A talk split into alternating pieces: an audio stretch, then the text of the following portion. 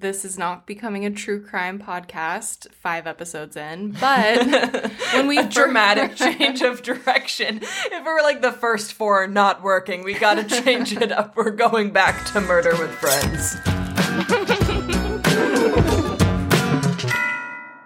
so, if you guessed from that theme music, we are going to be throwing it back to Murder with Friends today. Murder with Friends, if you have no idea what I'm talking about, was a show that I hosted and co created some years back.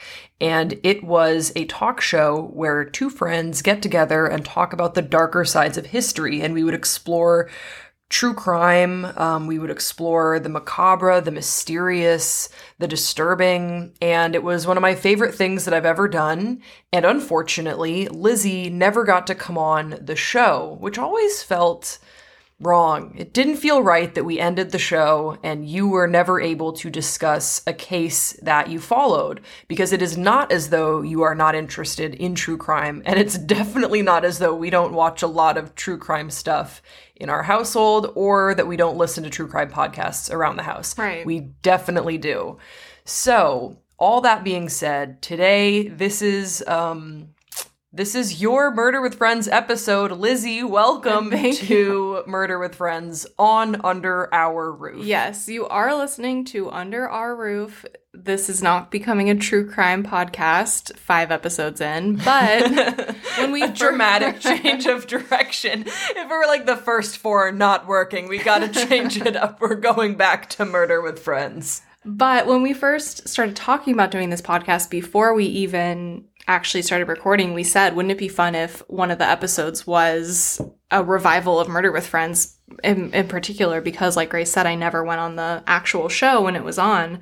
Um, and if this goes well, then we could do more of these every now and then. Again, it's not going to become a true crime podcast. But we are a couple that pays attention to true crime. We watch all the same series that you do. If you're also into true crime, we've probably been listening to the same podcasts. So Exactly. it's not outside of the realm of possibility that down the line it would be something we would explore again on the show. But for now, I want to know, Lizzie, what is a case that you followed? What are we going to be talking about today on Murder with Friends Under Our Roof Edition?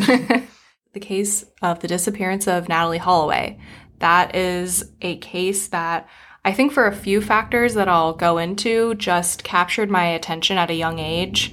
Um, I'm a bit younger than Natalee would be, but we're around the same age. And I just really, it was one of the first cases I remember following as a kid. I mean, I was 14 when she disappeared. I actually, actually I was 13. And when I, did this happen? Okay, yeah, I'm going to go into all that. A very brief background to quickly remind anyone or bring you up to speed if you don't know this case. This was the May 2005 disappearance of an 18 year old woman named Natalee Holloway in Aruba. She was on a school trip and she missed her flight home and has not been found to this day. In Aruba, the search for New missing details in the case of Natalee Holloway. Natalee Holloway's mother. Alabama teenager Natalee Holloway. In this story, the media came in and they stayed. in America, where I grew up, this was huge news. And I want to talk about that phenomenon as well missing white woman syndrome and all of the coverage at the time. Um, but I'm just curious from your perspective, being in Belgium, did you know about this case? Did it make big news over there? And I just wanted to know. Yeah, so wait, so she was 18 at the time of her disappearance and you were 12? I was 13, but I turned Okay. 14 the month after she disappeared. Okay. So I was basically 14. That's interesting because I feel like I didn't really hear about her case very much at all Really? until later. Until I remember when Joran van der was apprehended. Um, he was apprehended several times, yeah, as, as we'll go But I remember seeing his face on tabloids and Okay. as it related to Natalee Hollow- Mm-hmm. Hol- Holloway's face. So, you know, you'd see it on a tabloid at the checkout line and I would see her face, I would see his face, but that probably wasn't until I was like 16 or Mm-hmm. so. Now, I don't know if that was because honestly, like I was just watching MTV and I wasn't really tuned in to any news. I was really busy Mm-hmm. going through my sexual awakening and worrying about my own little problems. Um, but I I wasn't really checked in yeah, I'm just trying to think. I definitely was interested in true crime because I know I tr- traumatized my 10th grade class with a really dark uh, presentation on the Zodiac Killer. So I know that I talked about Mm-hmm. True crime and I know that that was something that I was interested in. But I think this case um, just didn't really get picked up in my circles. But it was where you were in Raleigh. Mm-hmm. Oh, absolutely. Yeah. In the US, I remember this case being everywhere. And we're going to go into more of the detail of the timeline. But just for reference of why I picked this case and why it's always stuck with me, is I was going into high school that fall of 2005 and Natalee had just graduated high school and this was her school trip that she was going on or her senior trip. And that very summer, about 2 months after she went to Aruba, I went on a trip with my best friend to the Bahamas. Mm. And we did have her parents there. It wasn't like Natalee's trip where parents weren't there and we were a lot younger. We were only 14, but something about that also made it really stick in my mind. Like this young woman had like gone to the Caribbean and never come home. And I was going for the first time ever to the Caribbean and also for the first time ever on a trip like that without my parents. And so it just like really stuck with me. And I remember getting really spooked on the trip a couple of times. Like one time we were, my friend and I were like riding a golf cart around the island. We went to like a small island in the Bahamas and something jumped out and it like in the road and it terrified me. I was kind of on mm-hmm. edge. It was weird. Not like I thought there was this Caribbean killer like running around different islands in the Caribbean. Aruba is not anywhere near the Bahamas, also. But it really stuck with me. And I think in general, cases where the person has never been found, also just for some reason, I mean, I think for an obvious reason, it's just sort of The mystery. yeah, it's mysterious and perplexing. There's a possibility too that from a young age, cases like this stuck with me because one of my grandparents was lost at sea and never has been found um, on a sailing trip. And that, from a young age, I remember thinking, like, well, maybe he's like on an island. This was when I was really little that I would think that. Like, maybe he is just like still alive somehow because they never found his body. And so I think like that idea like captured my mind as a child since it was obviously so personal.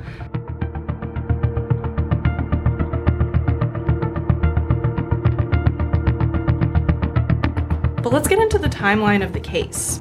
So this is May 2005. Um, Natalee is an 18 year old from Mountain Brook, Alabama. She was planning to go to the University of Alabama the fall of 2005 um, with a full scholarship, and she planned to pursue nursing there.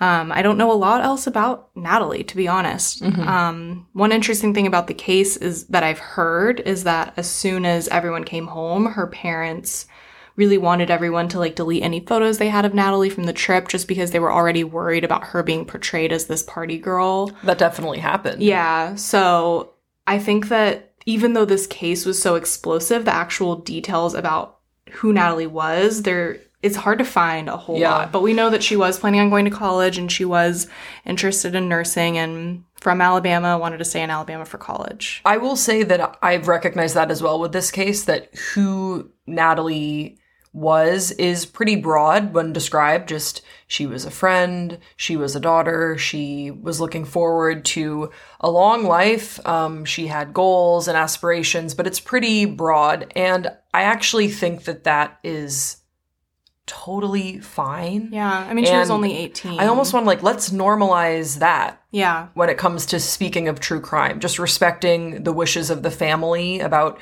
how they want their loved one to be remembered and mm-hmm. honored. And we're clearly getting signals from the Holloway family of like, this is the information that we're going to provide to you about our daughter. And we're respectfully asking that you not dig any further Yeah. they're okay with people scrutinizing the case and wanting justice for Natalee and trying to figure out specifically what happened to her. I know before this case reached its conclusion, they mm-hmm. were always they were like we want to keep Natalee's name in your minds Yeah. because we want to know what happened to her. We want to put pressure on the authorities to get justice. That's all good and well, but her personal life that we Right. don't need you guys to be scrutinizing that. People couldn't get enough of the Natalee Holloway story. Beth Holloway seems to realize that the only way she's going to keep the pressure on and maybe find her daughter is to just keep talking. Mike and sit and talk. I mean, that's all you could do. Beth, thanks for being with us again. Seven hits in the morning or something like that. Beth, it's Diane. Yes, hi, Diane. Good morning. Seven hits at night. Three hours later, up, do it again, up, do it again, up, do it again. The Natalee Holloway story just dominated. It was a sensation. So, to do the timeline, um, she graduated towards the end of May 2005, and then she went on a senior trip um, to Aruba. It was a five day trip. And you and I both went on senior trips after we graduated, so I think that's pretty common. They went to Aruba, and a few days into the trip, um, they were all at a club called Carlos and Charlie's. And around 1 a.m. on that day, which was May 30th, 2005, is the last time that Natalee is seen alive or seen at all. Uh, she was at Carlos and Charlie's around 1 a.m. She is seen leaving, getting into a cab outside the club, and that is the last time that Natalee has been seen. There's no video footage, no security tapes of her anywhere else on the island after that point. That is the last sighting by some of her friends who are also at the club. Okay. They see her get in a cab with three men and that's was kind of disputed at the beginning but it seems like people mostly agree now she got in the cab with three men and those three men were Joran van der Sloot who is the name at the center of this case as we'll discuss and then two brothers who were Joran's good friends uh, Deepak and Satish Kalpoe and they all ran around the island together going to clubs and Aruba's small. Yeah. I think we should talk about when we say like ran around the island doing things together. Aruba is very small. And that's what kind of fascinates me about this case too, and has from the beginning, that it's an island. Mm-hmm. It's very small. So to lose someone in this relatively tiny landmass is fascinating. I'm honestly gonna look up the square mileage of Aruba Okay, yeah. right now as you continue giving us this timeline. I think it's one of the smaller Caribbean islands. So she leaves around 1 a.m., and that's really the end of the case timeline in terms of Natalee being involved. Okay, Aruba is 69 and a half square miles. Wow. Yeah, that's That is tiny. it is tiny. So let me let me wild. let me just contrast that with let's just do California in square miles. Okay, there you go. So Aruba 100 is and- 69 and a half square miles and the state of California is 163,000 square miles effectively. It's closer to 164,000 square miles. Yeah. So it is a small area for someone to disappear from. She got the call and she knew Natalee was in trouble. Snap, you know, it's instant. Something is terribly wrong. I had to get to Aruba now. Beth immediately set off to get on a plane to Aruba. Natalee's missing. She misses her flight home. She was supposed to leave the next day from the trip. So she goes missing on the last night of the trip. Her mom and stepdad and some of their friends immediately fly on a private jet that one of their friends had to Aruba to start the search. Mm-hmm. And the police go into Natalee's hotel room and they find her passport and her packed bags because she would have been getting ready to leave to go home the next day. Mm-hmm. Like I said, Natalee has never been found. There's been a lot of back and forth since that time that I can only imagine would be so heart wrenching to her family and the people who knew her. Um, and a lot has happened since in terms of suspects, but really the main suspect is Joran. And so I, what I really want to dig into is this whiplash that's really gone on since she disappeared. Joran and the Deepak brothers have all been arrested and released several times, and every time they were released, it was because there was not enough evidence. And that's been kind of the ongoing issue in this case is there is no physical evidence. Well, I, I was going to say, I think one of the first things that you hear about, whether it is from a mystery show, if you're watching Columbo or Murder She Wrote or whatever, or you're getting into true crime, it is really hard to do anything if you do not have a body. Exactly. And I think another, I think it's worth talking about the suspicion on the part of a lot of people that the reason there's no physical evidence in this case is because the investigation into Joran van der Sloot did not happen as quickly or as thoroughly as it should have. Well, can you tell us about the investigation? Yeah. So her family flies over to Aruba that very next day. She's not on her flight. Police go to her hotel room. They find her bags packed. Her passport is there. She is, by all accounts, disappeared. Where do investigators go from there? A full search of the island doesn't happen immediately. Middle of the first week of June, I think it's June 4th, June 6th, Then a full search of the island begins and the waters surrounding the island. And actually, the government gave almost every civilian the day off of work to just get out of their jobs and search the island, go physically searching through brush and searching through a lot of the center of the island is empty space. Like mm-hmm. the businesses are flanking the coast around the edges of the island. In the middle, there isn't a lot of development there. So searching through that, searching by boat um, in the waters around, searching coves and beaches, and nothing nothing's found. There's flyers. There's some suspicion at the beginning that this is a young woman who was partying and didn't want to come home or was too drunk to realize that she had missed her flight and was going to turn up. And I think that was kind of a feeling. The state of panic and emergency for the government of Aruba and for the police there and everything seemed to set in a little bit delayed, whereas I'm sure the state of panic was immediate for her family. Once I saw him, I was like, we've got it, let's go. It's time to go to the police now. We finally get two Aruban police officials to accompany us to the van der Sloot home. I remember the police turning on their siren. The gray Honda that Natalee was last seen getting into is parked outside the van der Sloot residence. And Deepak Kalpoe and Joran van der Sloot are standing out in the gravel driveway. Deepak Kalpoe was a friend of Joran's. He and his brother Satish were actually seen leaving with Joran and Natalee that night. In fact, it was their car that they all left in. I, I don't know whether I have a take on did they botch this investigation. I know that Joran's family is very powerful and wealthy in the Netherlands, and the Aruba is a territory of the Netherlands. So I think his family was diplomats from the Netherlands in Aruba. I watched a special about the case once that was just saying I mean, there's kind of like with John Ramsey, there's so many specials about this case mm-hmm. that are sort of vetting their own theory. A lot of times there will be some sort of an agenda behind it. And I do remember watching a special at one point in time that was very much sort of airing out the theory that with Joran van der Sloot and his family's connections, the sort of level of I guess cover up that could have been afoot if a kid who was as well networked as a van der Sloot were to get in trouble like this. Right. And that's kind of what they were exploring. Is that something that you've read about before that you've heard about? Definitely. I, there's been allegations of everything that his dad actually paid off people to cover this up, down to a bit less um, malicious, where it's more, well, they didn't investigate him as thoroughly because the thought was this is a girl that partied too hard on her school break and didn't come home because she's strung out somewhere or she is just wants to escape and didn't, you know, is rebelling and didn't catch her flight on purpose. And so things like one of the Deepak brothers had a car that they all used. I don't think that car was tested for any kind of evidence, at least not until later. Um, Joran's home was not searched. Okay, so she goes missing in May. Mm-hmm. And in June, we see a full search of the island.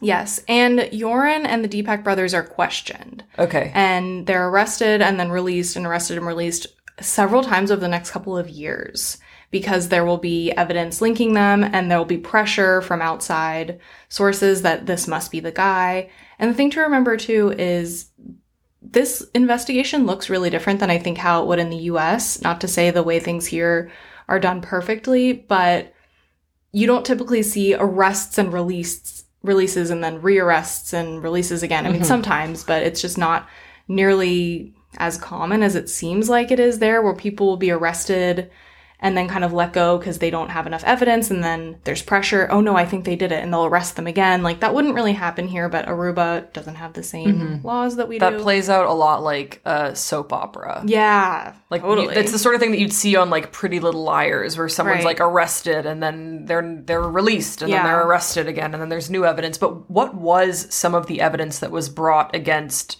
Joran van der Sloot? There really isn't physical evidence at all against Joran van der Sloot.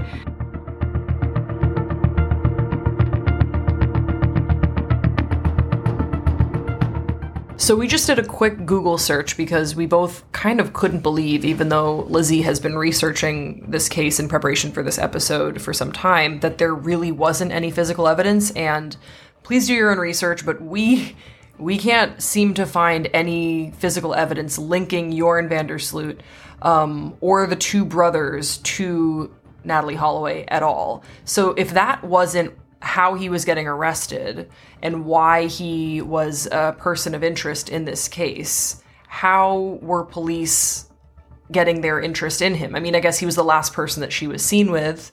And I mean, he feels suspicious. Yeah. Just by just by taking a little a little look at him, you're Yeah. like, this is a. I feel like one of those police detectives where I'm like, this is the guy. Right. And we'll get to where Joran van der Sloot is today because some things have happened since the Natalee case that They we'll talk certainly have. Yeah.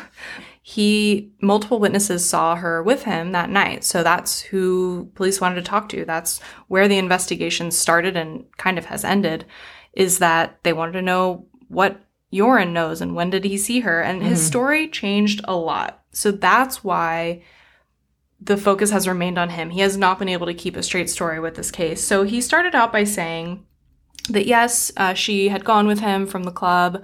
They had hung out. She wanted to see the ocean, something like that. And then he dropped her back at her hotel. That's what he said. He said, um, I dropped her. She seemed really drunk, but she said she didn't need help. And um, as I was driving away, oh, I, I saw someone in a dark shirt approaching her, but I didn't question it. So he kind of Okay. tries to develop this vague boogeyman, like, oh, someone. He wants to deflect. Yeah, he, Yeah. he wants to kind of say like, um, I don't know what to say. Like, I dropped off this drunk girl in the night. Maybe shouldn't have done that, but someone, you know, I, I didn't have anything to do with it. Is this just cool confidence or the telltale character of a killer? His denials in the Holloway case were laced with lies that he explained when I first interviewed him. Why would you lie if you had nothing to hide about Natalee Holloway? I lied because, uh, yeah, I was scared. I had a girlfriend at the time. I didn't want my dad to think bad of me. I didn't want my friends to think bad of me. Why not just tell them the truth? Why didn't you? I didn't want anyone to know. I didn't want anyone to know I left her at the beach. A lot of thought went into this fake story.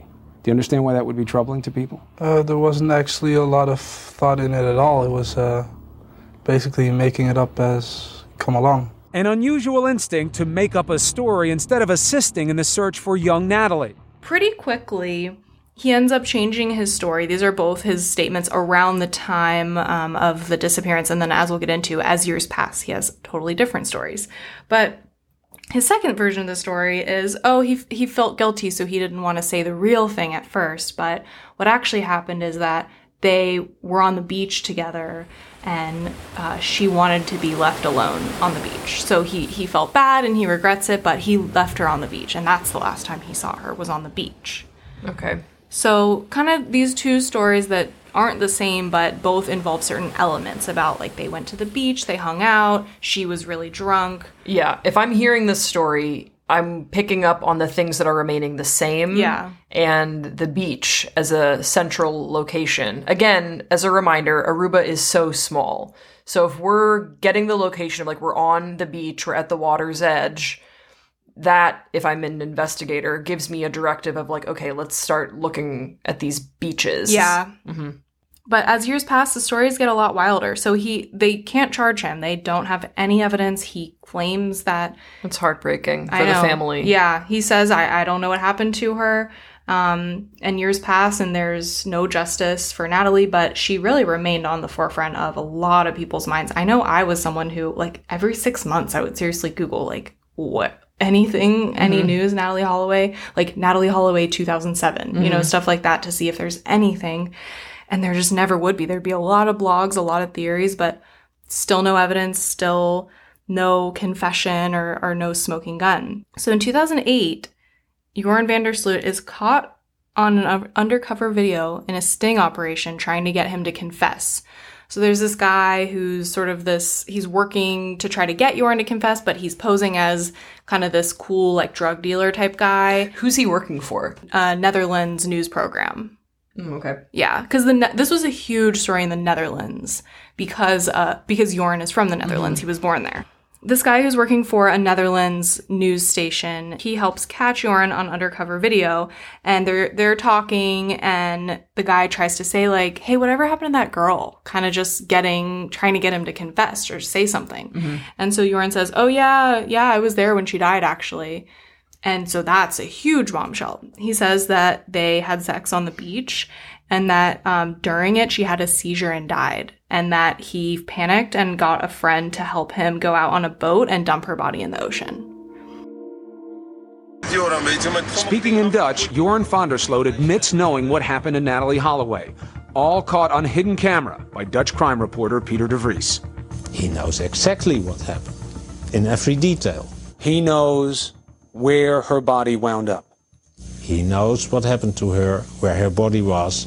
The key to it all, this man, Patrick van der Eem. Patrick befriended van der Sloot and then contacted De Vries. Known for hidden camera work in Holland, he specially rigged a car with cameras. Over the next five months, Patrick posed as a gambling drug dealer who didn't care about the Natalee Holloway incident and just wanted Joran as a partner. And it worked. Joran opened up, telling Patrick that he was with Natalee on the beach in Aruba when she died. But he says he didn't kill her. She was drunk, went into convulsions, and died in his arm. So he just says this to his friend or this guy. Mhm. That he, and then later he says, "Oh no, none of that was true. I was trying to impress that guy." This is in 2008. He's caught an undercover video saying that basically it's not her, his fault that she died. She had a seizure, but he disposed of her body and then Yeah. covered it up for years. Yes. So that's his 2008 statement first. Then later in 2008, he changes again. He says on an interview on the news that he So the news is interviewing him. yeah, he's getting interviews and things. Oh my gosh. Yeah. Um, he says later in 2008 that he actually sold Natalee into sexual slavery I remember in this one. Venezuela. Yeah, I That he sent her one. on a boat in the night away from Aruba to go down That's to Venezuela. And to he got money both at the time for selling her and then later to keep quiet about it. So now he's saying this, but then later he says, "Oh no, that wasn't true either." So, okay. Ordinarily, I would be like, you know what? It's good. Keep him talking. Let's see what the truth is. But I feel like what we found with Joran van der Sloot, and probably why, you know, earlier on, you asked me how I remember this case in Belgium. And my answer was I actually remember hearing his name more than her name, but then realizing that these people were tied together. I didn't really remember when Natalee Holloway went missing, but I do remember the Joran van der Sloot revelations. And I think the way that he taunted the media um, and the way that he disrespected the memory of Natalee Holloway and her family so overtly, so boldly through the media. And I do think that to a degree he was enabled by the media because you know how, you know, production works. As a producer, you sort of vet certain things before someone goes on the air. I think one time Joran pops off and says something crazy and harmful and absolutely abhorrent okay, you didn't know he was going to do that. That's fine. But at a certain point, I remember that sex slavery story that he was shilling out and everyone like was picking it up and I feel like that was very irresponsible media coverage. The way that that was sort of covered and just any he could have said anything and he knew that and he Mhm. knew he loves the attention. Yeah. Like he loves that media attention. And unfortunately, times were different then. And I think that people were really slow to realize that. I think now it's not a shock to say that Joran van der Sloot is just an awful person who craves attention in the worst way at the expense of um, a disappeared young woman and her family, her grieving family. But at the time, it was more like we have this maybe killer who wants to talk to us. Like we sh- we shouldn't say no to the airtime. I mean, that's this is newsworthy, Right. and I really think that it was handled just absolutely irresponsibly. And I hope that it's a it's something that media has learned from. You know, Yeah.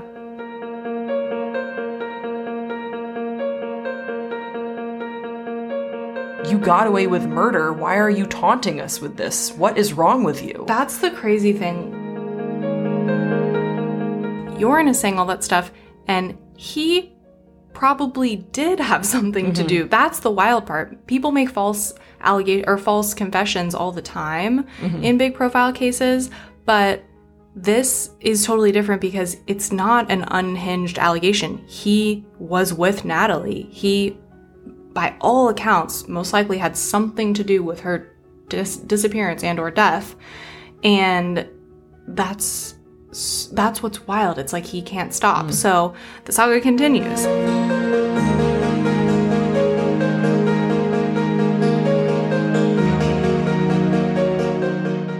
A couple years after the sexual slavery story, which from what everyone can tell is not true, but mm-hmm. that's one of the things that he said also. In March 2010, he extorts Natalee Holloway's mom. He says, if you pay me $250,000, I will tell you where Natalee's body is and I will tell you the circumstances of her death. It's awful. Yeah. And he got paid $25,000. So not the full amount because that was in advance. Um, and then her, her, Natalee Holloway's mom's lawyer went down to Aruba to meet with him to be like, is this legit? Because she really wanted to know. Of That's the sad part. Like she was willing to do it Yeah. to find out. And then he says, yeah, um, she's she's buried in the foundation of my dad's house.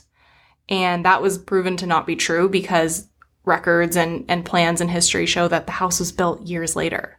So he just kind of thought, oh yeah, that's convenient. They'll never actually be able to find her in there if she's in the found. They, they're not going to tear down the house, but it's convenient. But it doesn't match up. There's literally no way that's true. And then later he admits, yeah, it's not true. He emails the lawyer, yeah, it wasn't true, but I just wanted to get back at the Holloways for messing up my life. Or I guess um, her mom's last name isn't Holloway, it's Twitty. But I wanted to get back at Natalee's family for messing up my life, so that's why I did this extortion scheme. It's awful. It's awful. It's unreal. It really just goes beyond what you can even fathom a human being could do. Mhm. That's one of the last terrible things he does before May of 2010. Five years to the day that Natalee disappeared, he murders a woman, Stephanie Flores. It's a stunning break in the case. After five days in police custody, denying repeatedly that he killed Stephanie Flores, the young Dutchman broke down in admitting to murdering the 21 year old Peruvian student in his hotel room after a night of drinking and gambling. The bombshell confession came late last night. Under intense questioning, the 22 year old Joran reportedly told investigators that he attacked Stephanie Flores. He grabbed her by the neck when she took his laptop, he said, and started reading articles about him on the internet. He is checked into a hotel there, and a couple days after he's supposed to check out, a cleaning member of the cleaning staff finds a woman's body beaten to death in in the room. Oh my gosh. Yeah, in the room um, that was rented to his name, so he's not even really trying to hide it. So was he, so he was immediately arrested. He was extradited. He had left at that point, and I haven't recalled the facts of the Stephanie Flores case as as much as I researched the Natalee case, but there's a lot of eerie and tragic circumstances surrounding it. So it's five years to the day that That's Natalee. that's very strange. Yeah, that Natalee disappeared, and police say that she had searched this woman, Stephanie, had searched on Joran's laptop in the room for information about Natalee to see if there was something linking her to Joran and if he had any information, and he killed her. He says that he left in a rage and he did a bunch of cocaine or something to be able to have the energy to drive and to leave. gosh. and he tried to escape and he was quickly, you know, targeted as this is the person that did this. And he was, he went back and forth. At first, he said, Oh, yeah, I was there, but um, these burglars came into our room and I hid while they killed her. Yeah, because he thinks he can get away with it again. I guess so. He think he has learned um, that if he just creates enough confusion, that there's a chance that he could get away, and that his uh, family will sort of be able to fund good legal representation and get him out of any kind of trouble. And Yeah. so he doesn't feel like there are any consequences for his action.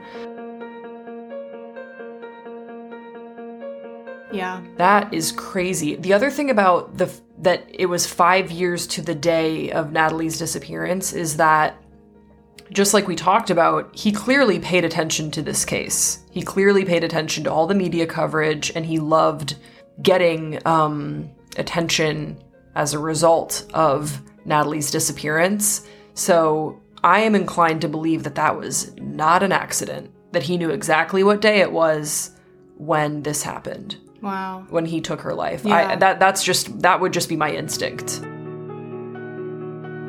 Well, so he was brought to justice in this case, thank goodness, and he is now in a prison in Peru. And that's where that's where he's gonna be serving a life sentence. Sadly, no. What? He's sentenced to 28 years. Okay. So he's scheduled for release in, I believe, 2038, which is not far enough away for my comfort. Definitely not. Uh, yeah. So that is the current end of the tale of Joran van der Sloot. Has he issued any other statements from behind bars about Natalee Holloway? No.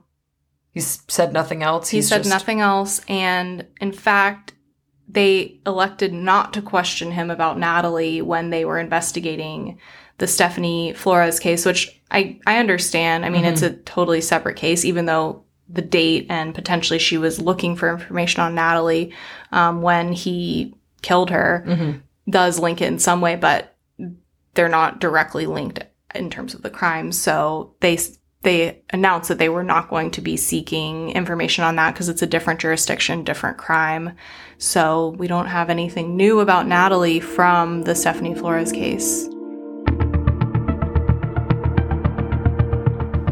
So, what is your theory on what happened to Natalee Holloway?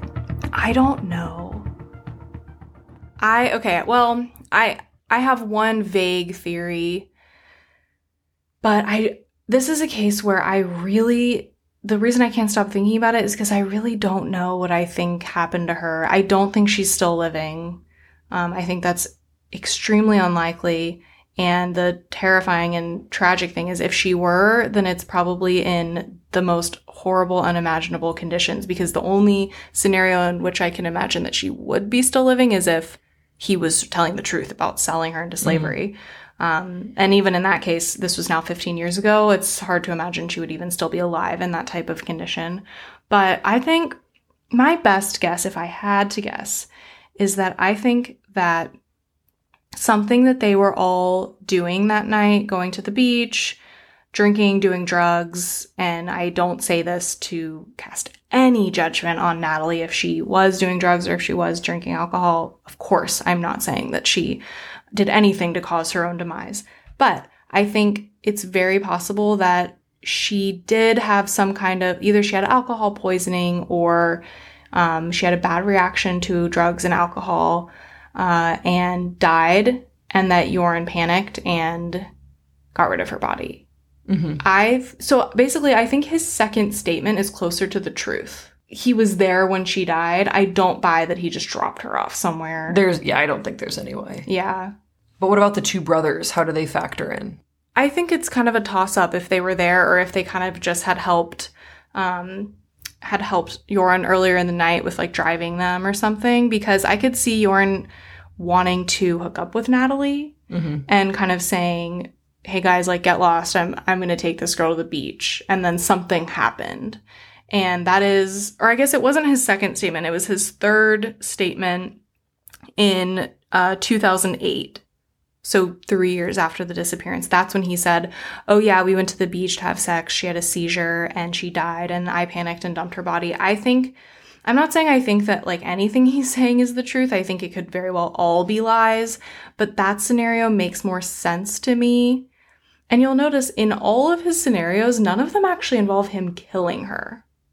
Yeah, that is interesting. yeah, like either he says that she died because of a seizure or something, um, and then he got rid of her body, or that he just dropped her off and doesn't know what happened, or that he sold her into slavery, which you could consider to be killing someone. But, you know, he didn't say, oh, yeah, I, I got really mad because she did something and I, I flew into a rage and killed her. No, he never says that.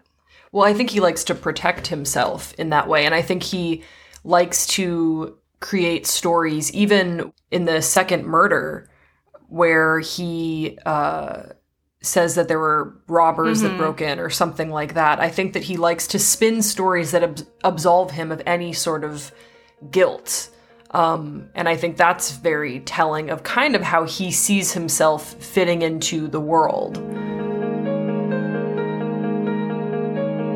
I think that he he really will never be able to see himself as the um the monster in these Yeah. I think he has a really hard time doing that and being honest with himself and Mhm. with others. I, I mean, and that's like at the most basic level. Right.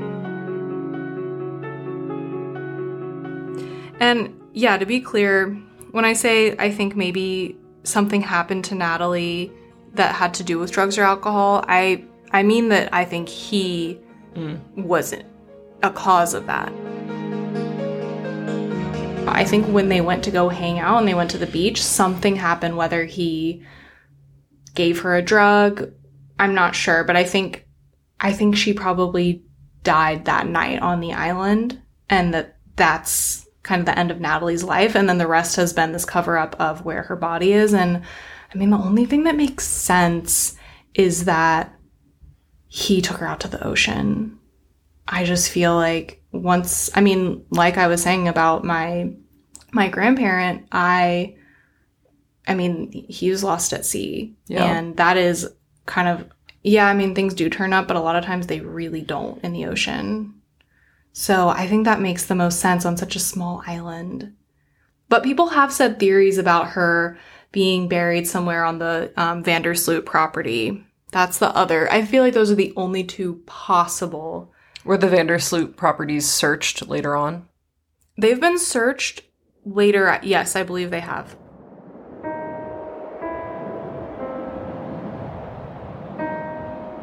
in true crime, what you learn, unfortunately, is that a lot of times the most obvious solution to the mystery is the, Is the solution. solution. and that's the that, that's the thing with I think Natalee Holloway's case as well. Um, and I, I think your theory lines up a lot, and it's certainly one that I've heard repeated before by other voices that I I trust Yeah. um, who have researched this case. Well, I was going to ask, do you if you had to come up with one theory, would you have kind of the same idea or do you think maybe there was a different? No, I think that's pretty much the same idea. I think she Mhm. was murdered on the beach. Um, I don't know whether or not it was an act of sort of rage or neglect Mhm. um, on the part of Joran van der Sloot, but I think that he was the inciting um, incident, I guess. Mhm. He incited the incident of her death. He was Yeah. the cause of her death. And I, I believe that without a shadow of a doubt. And I think that he also just got really lucky with the way that this case panned out, that he was not caught and that her body was not found. Yeah. I use lucky in like a really dark, warped sense. Right. Do you know what I mean? Like, I think that there, if you believe in like parallel universes or whatever, I think there's absolutely a universe where her um, body did turn up or Yeah. th- things like that. Like, it is just the probability Mhm. and that tiny, tiny 69 and a half square mile island, the that there was never any physical evidence is just beyond me. That is Yeah. just so crazy. Well, and think about it if if what we both think happened, which is that she did die that night on the beach, if they had had forensics on the beaches and I know there's disputes about like cadaver dogs and stuff, Yeah. but I mean that is evidence and I don't even know if they have cadaver dogs on the island of Aruba or how they how fast they could get there, but I think that things like that could have made a big difference. time was lost. Yeah, At the end, I mean, that time was lost. You have 48 hours to really make headway in any um, murder case. In a homicide investigation, those are the most important hours, and those 48 hours, her parents were on a plane. The investigators were not that worried um, because they didn't think that there was a, a cause for major concern, and so, so much time, unfortunately, was lost, and I think that was to the detriment of this case being handled well. You mentioned that you wanted to talk a little bit about how the media handled this case, and I think that's kind of a good way of rounding out this discussion. Yeah. So, Natalee's case is often cited as one of the most visible and prime examples of the the idea of missing white woman syndrome. If you haven't heard of this concept, it's the idea that when a white woman, especially a young woman, um, goes missing, think of Laci Peterson or JonBenét Ramsey was a girl, not a woman, but um, and and Natalee Holloway when they go missing, they get a lot more media attention than if people of color go missing or if men go missing or queer people, you know, different different types of people other than this poster child, the missing white woman, they just do not get as much media attention. And I think that's objectively true, but it's a very difficult topic to really tackle just mm-hmm. because it's not about saying, oh, Natalee didn't deserve to get this attention or Natalee's case is, doesn't matter. Mm-hmm. No one's saying that. It's just you have to reconcile that with the fact that there are other women who went missing the same year as Natalee. and maybe I can look up some of those cases and put them in the show notes mm-hmm. if people are curious, just for counter examples of other people that have disappeared and just did not receive the attention. And even there's other cases where it is still a white woman who goes missing who, for whatever reason, the story isn't picked up. And the media loves to not include stories if there's kind of a quote bad fact. So if somebody um, was suffering from a mental illness that might be presumed to play a role in their disappearance, it's like the story just won't even get picked up. Mm-hmm. So this idea is fascinating and really sad. And I think it's gotten better since 2005 when Natalee went went missing, but it's still not good. Like it's yeah. this is this phenomena. I think absolutely still exists, and it's oh yeah, it's kind of um, it's difficult to recognize, but I think it's very important to talk about that Natalee benefited from being white even in her death.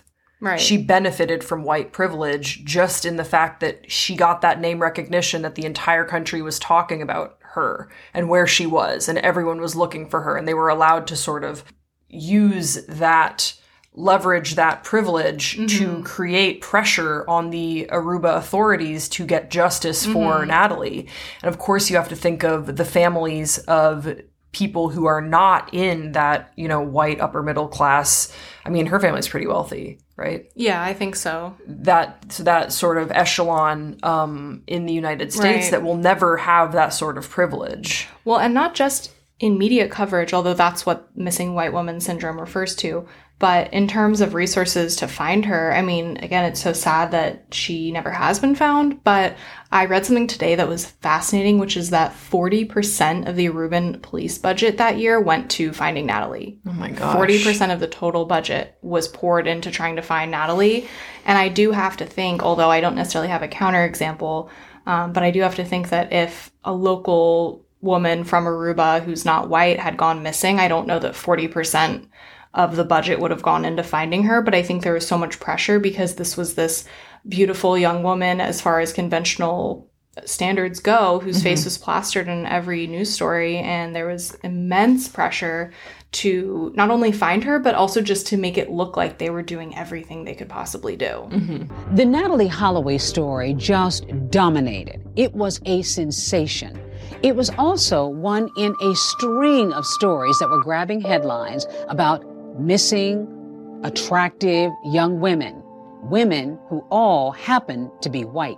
Chandra Levy was last seen on April 30th. 27 year old Laci Peterson. Every night, there were shows looking at what we called, you know, the missing white female, because they were almost always stories of missing or murdered young white women. It was apparent to a lot of people that there was this obsession, almost to the exclusion of anyone else who might also have been missing. These shows were bringing in huge ratings. By far the largest was the story of Natalee Holloway.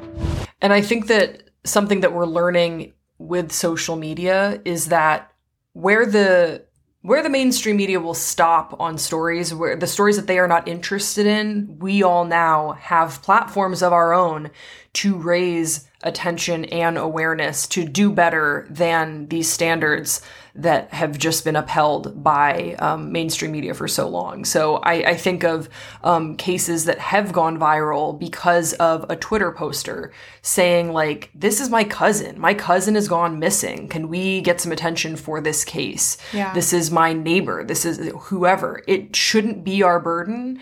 But I think that I always try and I always try and look for elements of hope even in dark stories and i think that that's something that i would want to inspire in a listener Mhm. that like yeah the media is going to have this bias this tilt towards missing white woman syndrome and that shouldn't be the way that it is but it then becomes on us to do better in how we share stories and how we bring justice to the least among us and paying attention to that on our news feeds, not scrolling past it.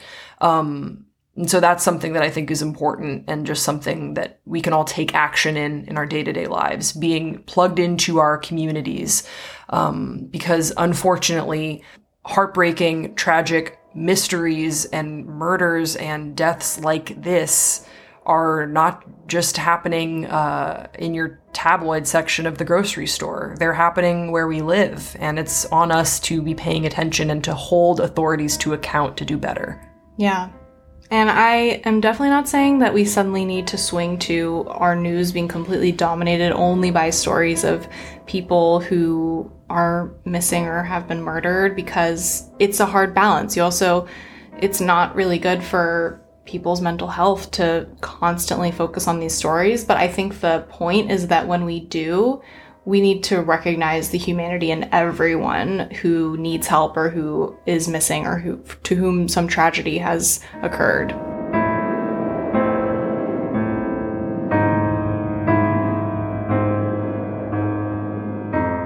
Well, Lizzie, do you have any final thoughts on the Natalee Holloway case? How did you feel about doing Murder with Friends from the comfort of your own guest room? Is it everything you'd hoped it would be? It is. It's everything I hoped it would be and more, although it is kind of weird to talk about true crime and be like that was fun. I mean, it's it's not. It's sad. Um, but it's yeah, I think Natalee's case will be something that I always think about and it's been 15 years. I don't know that I have any particular um, expectation or hope that we'll suddenly get answers, but I think we also really do know who is to blame in this case already. Yeah. Well, thanks so much for listening to this very special Murder with Friends edition of Under Our Roof. We hope that you liked it, and if you hated it but you still got this far, don't worry, the next episode will be dramatically different from this. We hope that you're doing well wherever you are. Thanks for spending some time with us, and we'll see you next week for another episode of Under Our Roof. Thanks. Bye. Today's episode of Under Our Roof features audio from Manhunter, which was an ABC News special on the Natalee Holloway disappearance, as well as audio from another ABC special called Inside the Mind of a Killer. All these are available for free on YouTube.